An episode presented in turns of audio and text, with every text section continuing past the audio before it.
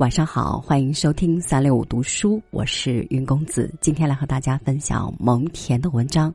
好日子要停下来细细品尝，一起来听。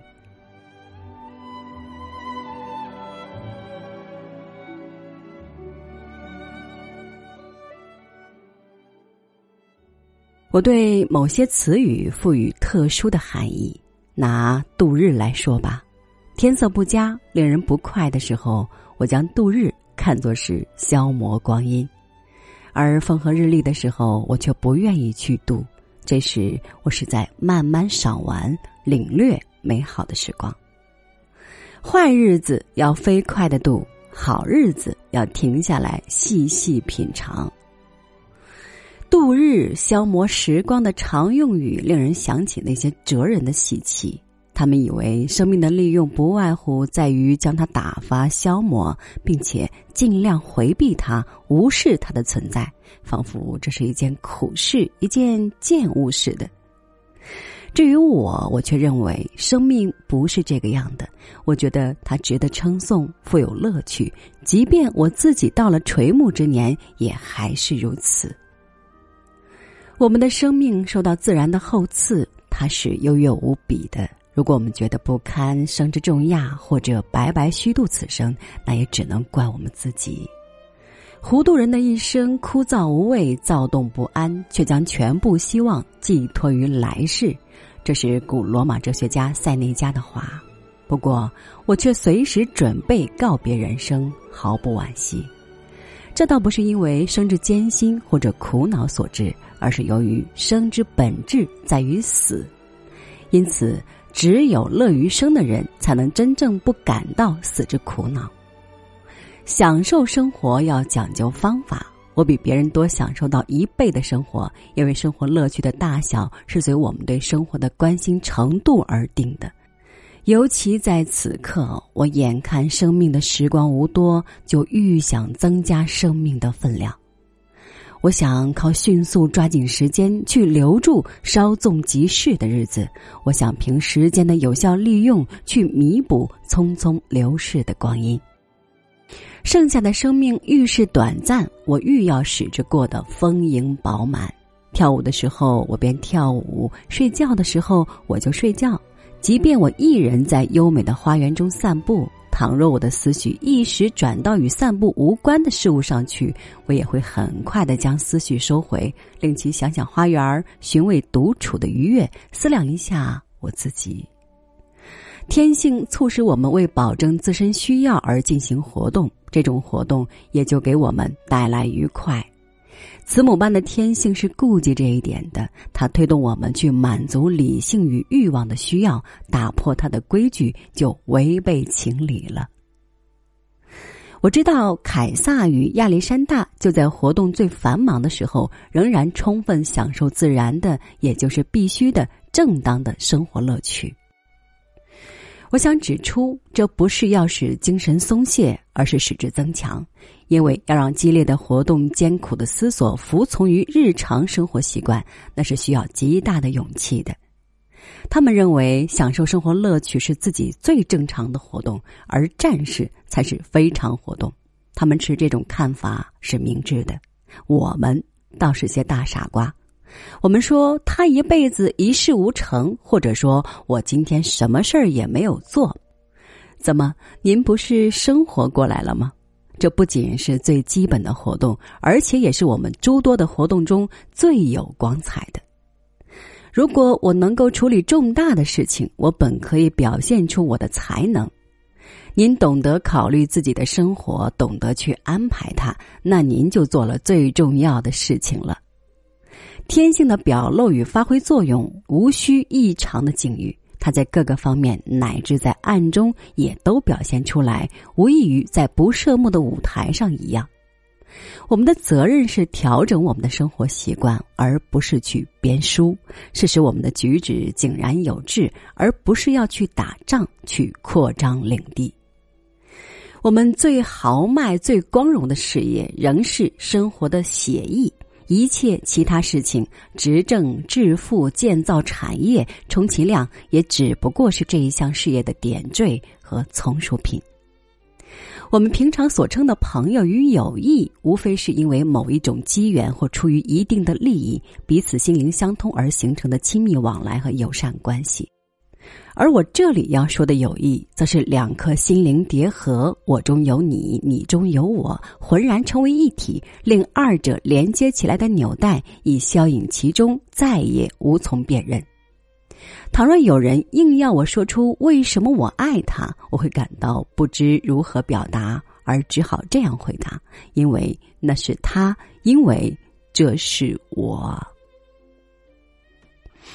这种结合出于某种我无法解释的必然如此的媒介力量，超乎我的一切推论，也不是我的任何言辞所能够表达。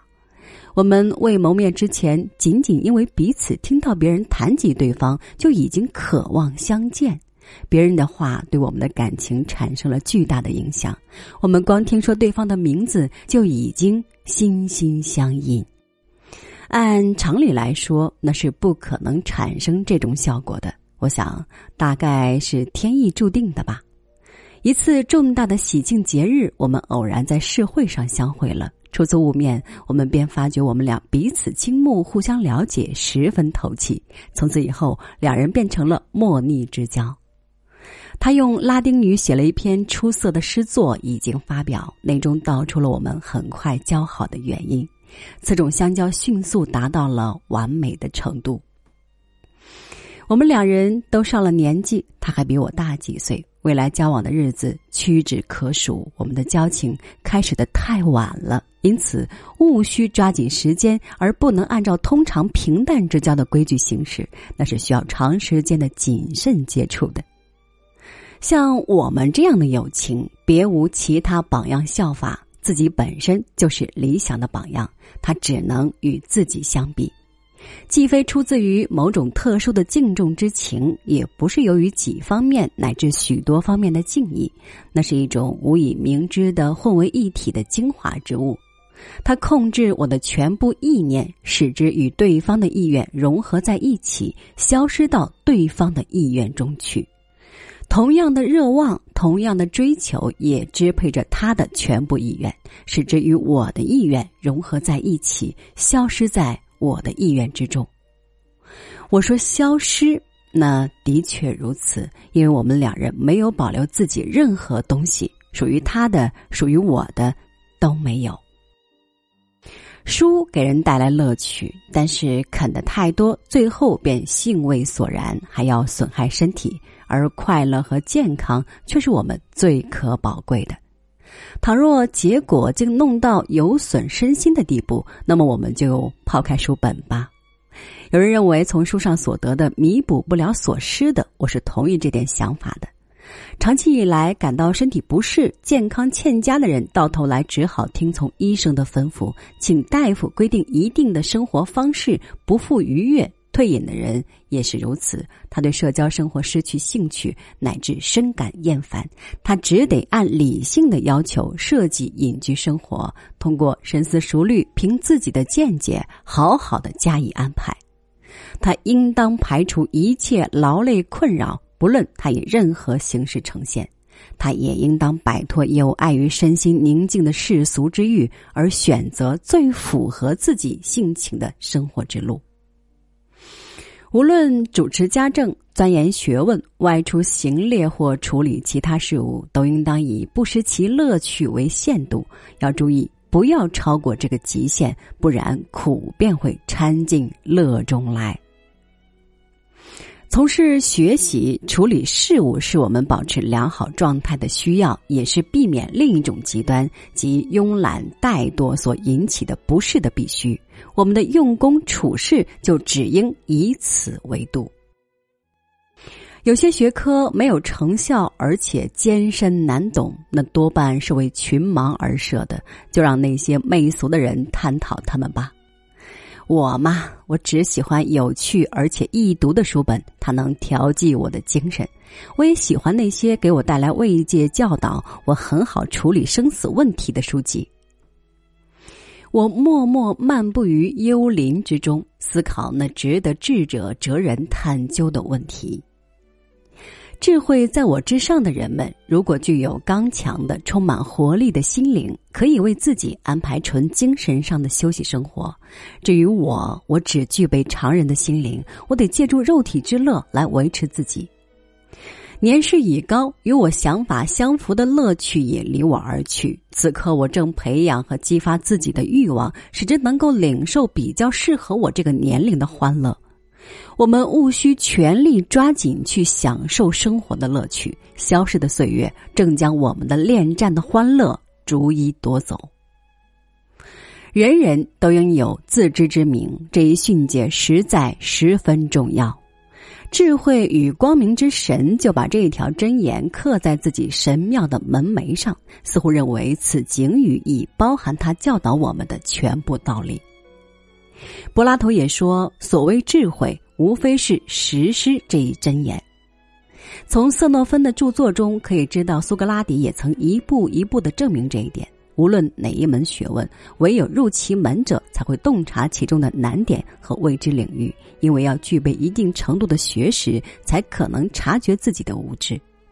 要去尝试开门，才知道我们面前的大门尚未开启。柏拉图的一点精辟见解就是由此而来的。有知的人用不着去求知，因为他们已经是智者；无知的人更不会去求知，因为要求知，首先得知道自己所求的是什么。因此，在追求自知之明的方面，大家之所以自信不疑、心满意足、自以为精通于此，那是因为谁也没有真正弄懂什么。正像在色诺芬的书中，苏格拉底对欧狄德姆指出的那样，我自己没有什么奢望。我觉得这一点箴言包含着无限深奥、无比丰富的哲理。我愈学愈感到自己还有许多要学的东西，这也是我的学习成果。我常常感到自己的不足，我生性谦逊的原因就在于此。阿里斯塔克说：“从前全世界仅有七位智者，而当前我要找七个自知无知的人也不容易。今天我们不是比他更有理由这样说吗？自以为是与固执己见是愚蠢的鲜明标志。我凭自己的切身经验谴责人类的无知。我认为认识自己的无知是认识世界的最可靠的方法。”那些既已看到自己或别人虚浮的榜样，还愿意承认自己无知的人，就请他们听听苏格拉底的训诫，去认识这一点吧。苏格拉底是众师之师。英国著名作家迪斯雷利曾经说过：“为小事而生气的人，生命是短促的。”对这句寓言深刻的名言，法国作家莫罗瓦做过下面的解释。这句话可以帮助我们忘却许多不愉快的经历。我们常常为一些不令人注意，因而也是应当迅速忘掉的微不足道的小事所干扰而失去理智。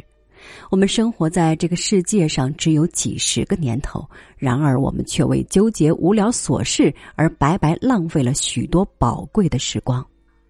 试问，时过境迁，有谁还会对这些琐事感兴趣呢？不，我们不能这样生活。我们应当把我们的生命贡献给有价值的事业和崇高的感情。只有这种事业和感情，才会为后人一代代继承下去。